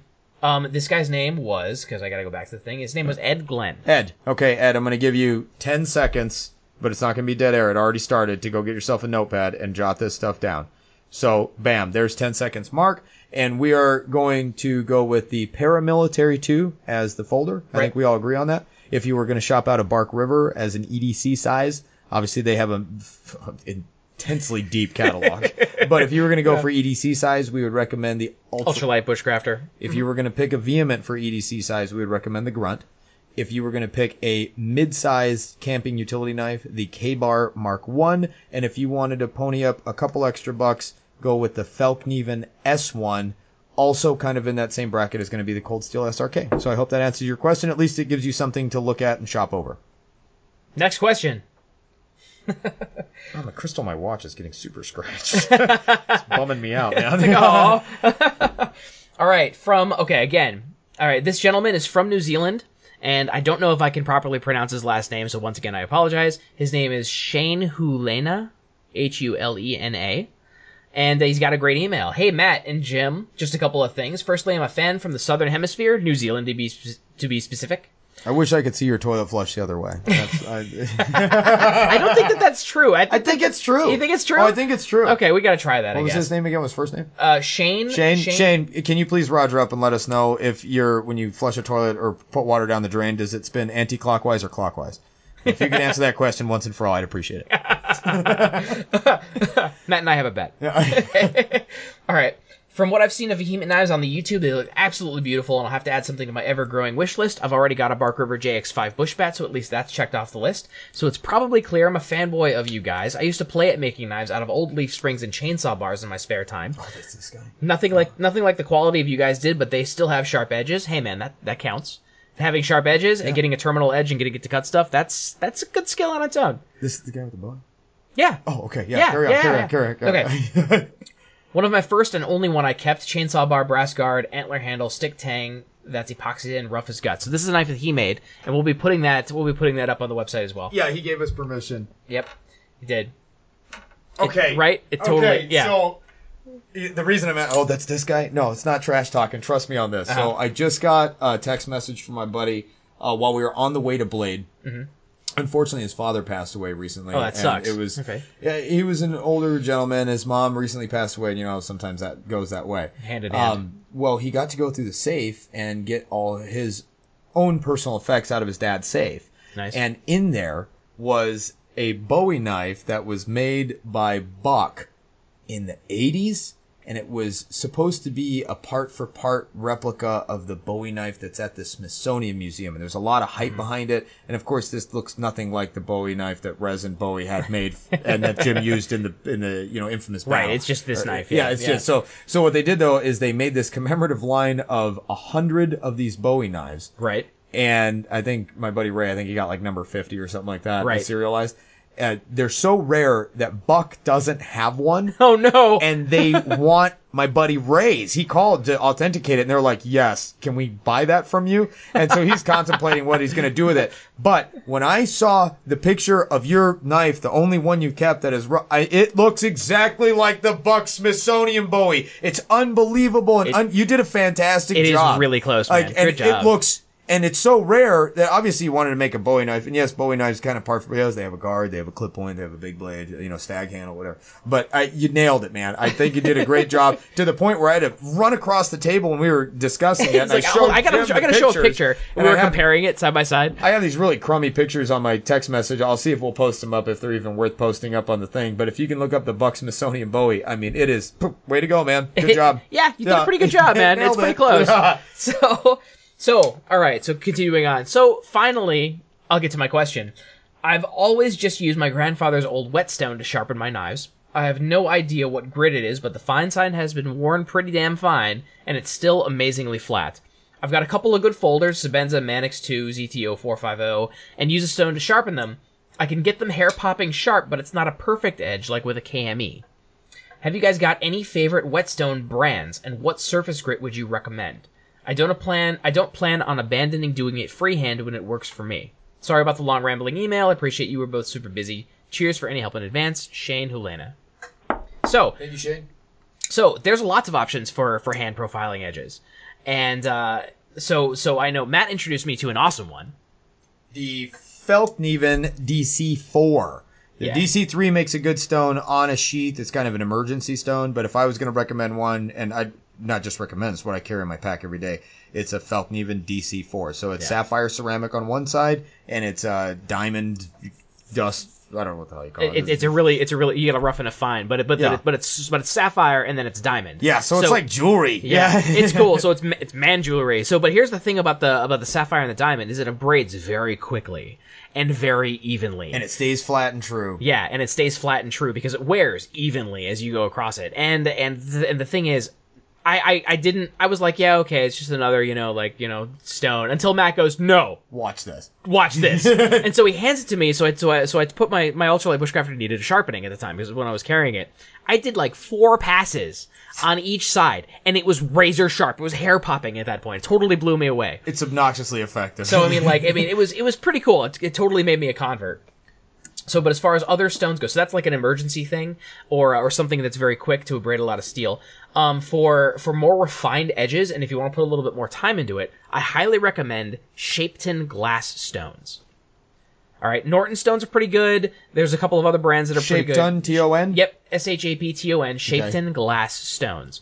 Um, I've got I've got a set for razors, but on the rougher grits, you can absolutely use them on knives, There you go. and and they turn out great. So what I would recommend is I'd recommend a diamond plate for profiling. You know, so so so so there's that there's a Fallkniven. You can actually use the DC4 as like your diamond plate. Yeah, I think To- you to even put get an edge on. if you wanted like a oh, bench size. Right, right, right. So, so get a decent size of one of those for, for, for profiling your edge. But then for refinement, you start at 320, go to 1000, 2000, and if you want to go crazy, go to 5000. There you go. And then for a work knife, that's all you need. Yep. And then at that point, strop off. It's done. You can strop off on your pants or on a piece of leather or something. If you're listening to this podcast, I guarantee you, you've probably already stropped something. Yeah. And that's always your final step. Um, so yeah, that's what you need. Work where you can get those stones is you can get those stones at uh, jendeindustries.com. We dropped an interview with Tom Blodgett a little while ago, and uh, and he brings and he brings those stones. Jende, J E N D E. Correct. Right. Jende. Jende, jendeindustries.com, J E N D E industries.com, and uh, and and get them from him for a good price. I got mine for a great price. Um, but I got like the full gamut razor set. Oh, there you go. So so I've got it from I've got I've got diamond plates from 140 to like A to, thousand. to 1400 Okay. or something like that and, and across four plates and then I've got a 320 Shapton glass stone all the way to 15,000. Yeah. I mean and the whole thing was about 500 bucks. All of go. it together. So on top of that, um, that's what I would highly recommend um, for the knives. Though. But of course, you don't need the whole razor gamut if you're doing a knife. Right. So it's a one diamond plate for profiling, 320, 1000, 2000, and if you want, you can just strop off right there and have a good working edge. But if you want to polish the highs of the scratch pattern a little higher. bit more, go to the five and do about half the number of strokes you did on the two, Now- or, or a third. I to add to that, my recommendation, since you're already aware of the KME, I don't know if you have one yet or not, but I have found amazing results on my Sebenza, which is my EDC. It is a rented mule. I just beat the hell out of it every day. Um, establish your edge with the KME, get that perfect edge, and then maintain it on the stones. Mm-hmm. Oh, yeah, and then definitely. your angles are set, everything is good to go, and you you have the pleasure of setting that edge yourself or the labor, however you look at it. And then now when you go back and maintain that edge, you've got a nice, you know, tall height bevel that you can reset every time on Right. one of the stones we You can, you recommended. can find it. You can feel that little click as it settles. Yes, and then- exactly. yeah. And so you're not constantly convexing it to blunt, which a lot of people have a tendency to Oh, do yeah, when they hand definitely. sharpen. And I'm not criticizing Shane your hand sharpening skills. I'm just saying this is what happens if you don't, you know, just take the time to do it. The other stone that I have to recommend, this is the other part of my set. So I have a KME. That's what the, my knife edges start Which- with. which is which is which we want we definitely want to throw out that the KME system does i- is a great system. Oh, top I of that. mean, you know- um, the, uh, this gentleman Shane is actually just specifically talking about hand stone sharpening by hand. Right. Um, and so I also carry the Spyderco double stuff ceramic stone. And Right, That is right. the partner stone to my DC4. And I want to say the Sure. double stuff might even be five inches long, but I carry those two wrapped in a pack strap. Sure, And that okay. is my full sharpening set when I'm not by my KME sharpener. Gotcha, gotcha. And so, but yeah, I do definitely, and I, I know you like hand sharpening, but I, I would still say it is, it's worth the effort to get the KME sharpening system, establish your edge on that, and then maintain it by hand from there. Yeah, yeah, yeah, yeah, absolutely, absolutely, very cool. Great question, Shane. Thank you so much, man. Um, and again, again, great job on that, on that, on, on your, on your Buck Smithsonian. Yeah, yeah, yeah, yeah, exactly. But no, it's excellent. Really, really good work. Actually, he even he even did, a- did a really good job on the stag because like the, how he has it ground, Yeah. it looks like looks like the deer grew the horn for him. That's awesome. on the Perfect. knife. Yeah, it goes in really well. All right. Next questions from Timothy P. Lyons, Jim, and Matt. First off, thank you for putting out Behind the Blade podcast. Lifetime user and abuser, I've recently become interested in higher end knives, and this is helping me learn more about such knives. Thank you so much for the kind words, Tim. That's awesome. That being said, has the custom knife industry seen effect of shows like Forged in Fire? I've recently become enthralled with the custom forged knives from smiths like Jason Knight and Jay Nielsen as well. Thanks, Timothy Lyons. I think the biggest influence that we have seen from this is people ask us, "Are you going to go on that show, Forged in Fire?" And usually they mispronounce the name when they say that. Um, Uh, what's the proper pronunciation, Matt? well, no, th- normally you get like this. You're going to go on that Fire Forge show. Oh, yes. you know, and you get Yeah. and my God. And so I, the biggest thing that I have seen happen is, "Are you going to go on that Fire Forge show?" Um, has it's the truth. I mean, and we get we get asked all the time. Have you Yep. seen Forge and Fire? I've gotten So- asked like four or five times. Yeah. that's yeah, it's insane. And um, so has it changed the industry? Yeah, uh, for the better. Meh. I think what what happened is when Tony Hawk came out for PlayStation, everybody went out and bought a skateboard. Um, you know what I mean? When uh, Uh-huh. give me some more references as to when this has happened. Like when something like this happens, Yeah. all of a sudden everybody's into it for Yeah. that week. So I do believe that there are a lot of backyard bladesmiths that were born because they're like, I can do that. Right. And then you know, there's a great opportunity to collect on the secondary market a bunch of tools that were used once. And so- Oh, no. Yeah, and, and I, I'm being serious. I, I I don't want to sound like a jerk or whatever, but I think that's I think this is a petri dish for dilettantes. I think it's a um and I I have no shot against Forge and Fire and honestly Knight is amazing. I mean, he's the, probably the best on the planet as far as forging goes. yeah, this is the guy that you were telling me about that forged a sphere. Yeah, yeah, Jason Knight's Yeah. a maniac. Yeah, and so It's it's, uh, I- and so I'm really happy for that. I'm really glad that there's a lot of attention brought to it. But look, I'm going to throw this in the ring too. Um, Doug Marcaida, very talented, very skilled. He's got street cred for days. Uh, but when you take something that is our bread and butter and you immediately say, "Will it kill?"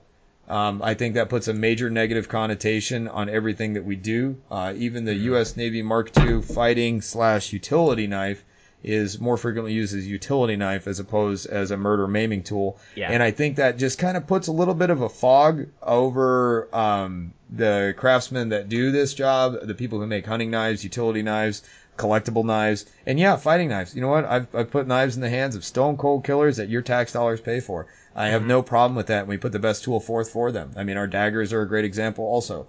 Um, but I think that everything being weaponized uh, paints us in the wrong light. And so there you guys have it. You get that's that, that is worth exactly what you paid for it. And that is my opinion on Forged and Fire. I think there are going to be a lot of weekend knife makers that are going to buy a bunch of shit and they're not going to use it once they find out how difficult this really is. Um, I think there are going to be a couple rising stars that tripped over it and they found their true calling, and I think they're going to do amazing at it. And I wish nothing but the best for them. I'll be glad to help them at any opportunity. Sure. And I also think that they're painting knives in a negative light by making them all weaponized and uh, and it's kind of this fantasy camp of stabbing bad guys, and that's a very real thing. And there are very real people that have gone through and done it for very real reasons. And I don't think it's something to be taken lightly. So uh, that there you go. That's that's my two cents. No, no, that's that's. I'm pretty much on the same page as you, man. I, I have nothing to add. I mean, there you go. Like, yeah. We were only going to do with that first joke in there. But then it went Yeah. on this. Then it went on a pretty decent rant. yeah. All sorry. right. All right. Next question from Phil Remington. I just scooped up a Dan Tope Bulldog. Good for you, Phil. Yeah, absolutely, man. I have to say, I'm really impressed with this thing. The sheath is on point as well. Nod to Jenna. Woo! That's Yeah. my wife designed that sheath. The question is, do you see more custom makers moving away from pure custom work in favor of mid-techs? Matt, do you get the same joy out of producing mid-techs as you would a custom job? So let me let me go ahead and answer the first question. So the first question is, uh, do you see custom makers moving away from pure custom work in favor of mid-techs? I think if I think once you start as a custom guy, you're going to be a custom guy till the day you die. Absolutely. I mean, and, and it's it's totally it's totally true. I've never seen a custom maker go to production and be totally satisfied with with everything that happens. I was born I was born into the mid tech thing, and I came into customs later. So I'm I'm I'm on the other side of that boat, which you never you should never hear about. I'm a little bit of a unique situation, but if a custom maker is going to mid tech stuff, you will see mid tech stuff out of him, and it will be great work.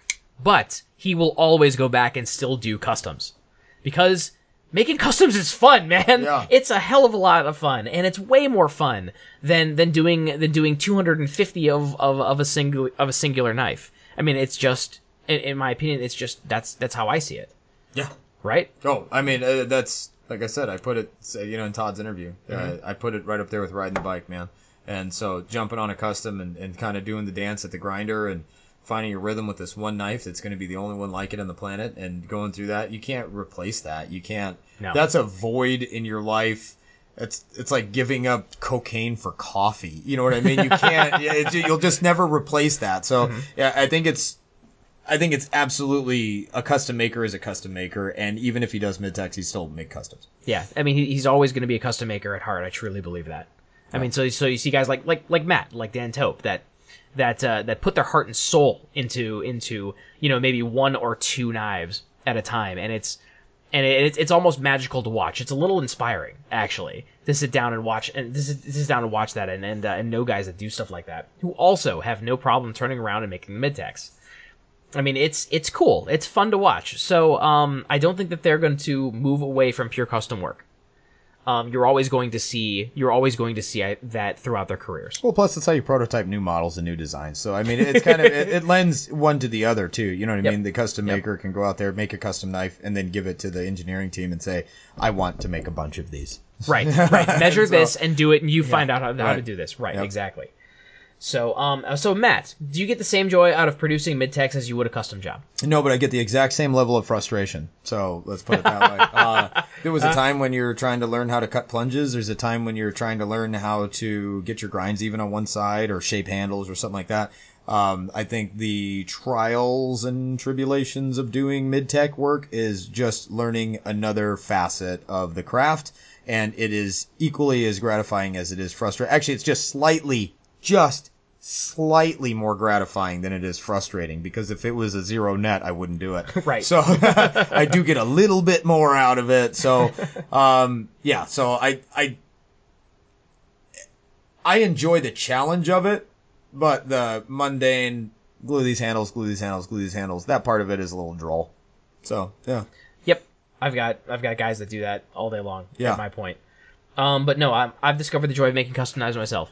I mean, I mean, I made the the, Yeah. the custom that I'm carrying right now will become a new model. I'm prototyping new model as if I were a custom maker Yep. at this point, and I'm never gonna go back. Yeah. Never, not once, not once am I ever gonna have a drawing, hand it to an engineer, and go, let's just do this. I mean, I'm going to make that knife first. Yeah, it's a every of time now. difference, isn't it? I- it's a it's a it's ten thousand percent different. Yeah. It's it's so much different, and and it was it just an easy conversion, I guess. yeah, yeah. Me. once, once you've seen the light. Once you have seen the light, it is done. So, um, that's what we got for email questions so far. What do you think? I say let's hammer out a couple from the question box, and then uh, let's wrap it up. All right, all right. So, Oh, wasn't there a, a, a big one in the emails? Did the- you ever find that? man, there was, but I swear to God, I cannot find it. Oh no. It's Okay, maybe we'll find that the next Yeah, one. It was well, a really we'll good have- question, real meaty it's, email. It's an excellent question. yeah, and we wanted to devote some time to it, so that's okay. We'll bang out a couple low hanging fruits out of the question box. And Yep, absolutely. Um, and I am. Here we go. Okay, from uh, there's no dead air. We're here. All right, from Charles Harding. This was a Facebook question. Jim Matt, I was curious how the durability and ease of manufacture of the burlap shade tree type micarta is compared to the high praise you gave the canvas and linen micarta. P.S. The new handle variations Bark River is offering is great, and I hope Jim found some cool material at Blade. Please share if the hunt was successful. Um, well, yeah, the hunt was pretty successful. I found a lot of really good hybrids, a lot of really good acrylics. Um, so, um, I, I think I think Tom Stone at Exotic Knife Handles calls it raptor skin. It looks pretty slick. It's a lot like a, it's a lot like the lizard skin. I don't know if you guys have seen that or anything, but um, that looks really good. There's a there's a there's a bunch of uh, aluminum mesh work, twisted mesh stuff that I that I picked up, and um, yeah, so um, I had a pretty good successful hunt. Got a lot of really, really, really nice specialized woods from uh, from uh, Little Woodies, um, which is uh, the wife of Jim Coffee, Oh, cool. uh, custom maker Jim Coffee. Um, Talented maker, Jim is. and and all of his stuff was A plus, so I was more than happy to pick up thirty blocks of stuff from him. So, um, but as far as the durability of the shade tree stuff, uh, we dropped the we dropped the shade tree interview. Um, um, I, I think it was two weeks ago, and and the shade tree stuff is gorgeous. It is absolutely. Is that like the herringbone burlap? Yeah, that's stuff? the herringbone burlap, the green burlap, the the purple Yep. fl- purple gold flex stuff. I mean, and it is gorgeous. It really is. I really really love that stuff. I would say okay, so I would say probably like in a laboratory under specific weights. Um, I'd say shade tree would probably be weaker than micarta. You think so? It's still manufactured. It's still layers of Uh, It's textile. but but but it's less layers because the textile itself is thicker, so it's not as dense. Um, or- or- or I do you think- I think. I mean, scientifically, you'd be pushing the envelope, maybe, but I don't think anything in usage. I No, no, no, I no. can't Practical- see any- practical usage. Oof, I wouldn't see No. there be any difference whatsoever between canvas and that. Right, right. No, I was just talking about purely in a laboratory, Yeah. which no one needs to ever actually worry about. Like Right. you, you can like in a laboratory, you have the scientists with the lab coats doing extreme tests, extreme ways that you're never in in a, in a, in a durability kind of a sense. As far as a practical sense, there's no difference. And I almost wonder, too, like, imagine if you took the same thickness of sheets of paper as you did using that as the thinnest matrix, right? You know what I mean? Mm-hmm. and right. then you have the same thickness in stacks of plywood. Right. I mean, we're talking materials to materials, right? Right. I mean, it's wood pulp versus wood. You know Right. what I mean? And just because one's thinner and the other one's thicker, I don't think the thicker one would be more or less or more, less durable. Yeah, I- yeah, I do. I think I think that the, the the thicker layered one might be more prone to delamination. Okay, I can see. Um, that. And so and so so under under stress, you could you could have you could have cracks just based on that, just Mm-hmm. based on delamination, not failure of of anything else. I think we're geeking out on this too much. I think that's fine. I Yeah, think the shade yeah. tree stuff is You- fine. yeah, as far as as far as you buying the stuff for use on your knife, totally fine. Go for it. I would use Yeah. it on a Vehement knife if I wasn't such a cheap ass. There you I'll, go. I will give you a sheet. I will give you a like, sheet. What do you have in green or black? I will give you a set Oh. of scales, and then you can you can put it up for auction or No, I'll something. try it. Yeah, 'cause I think I think it is pretty cool, and I like that they did something that is aesthetically pleasing. And look, I don't know the guys over at Shade Tree, so I'm not jocking them personally or anything. They're like they're that. great guys. I do. but yeah. but uh, I I it's cool looking and it's tough and it's not made at a nail salon. So I like it. I think it's fine. it's it's it's really great.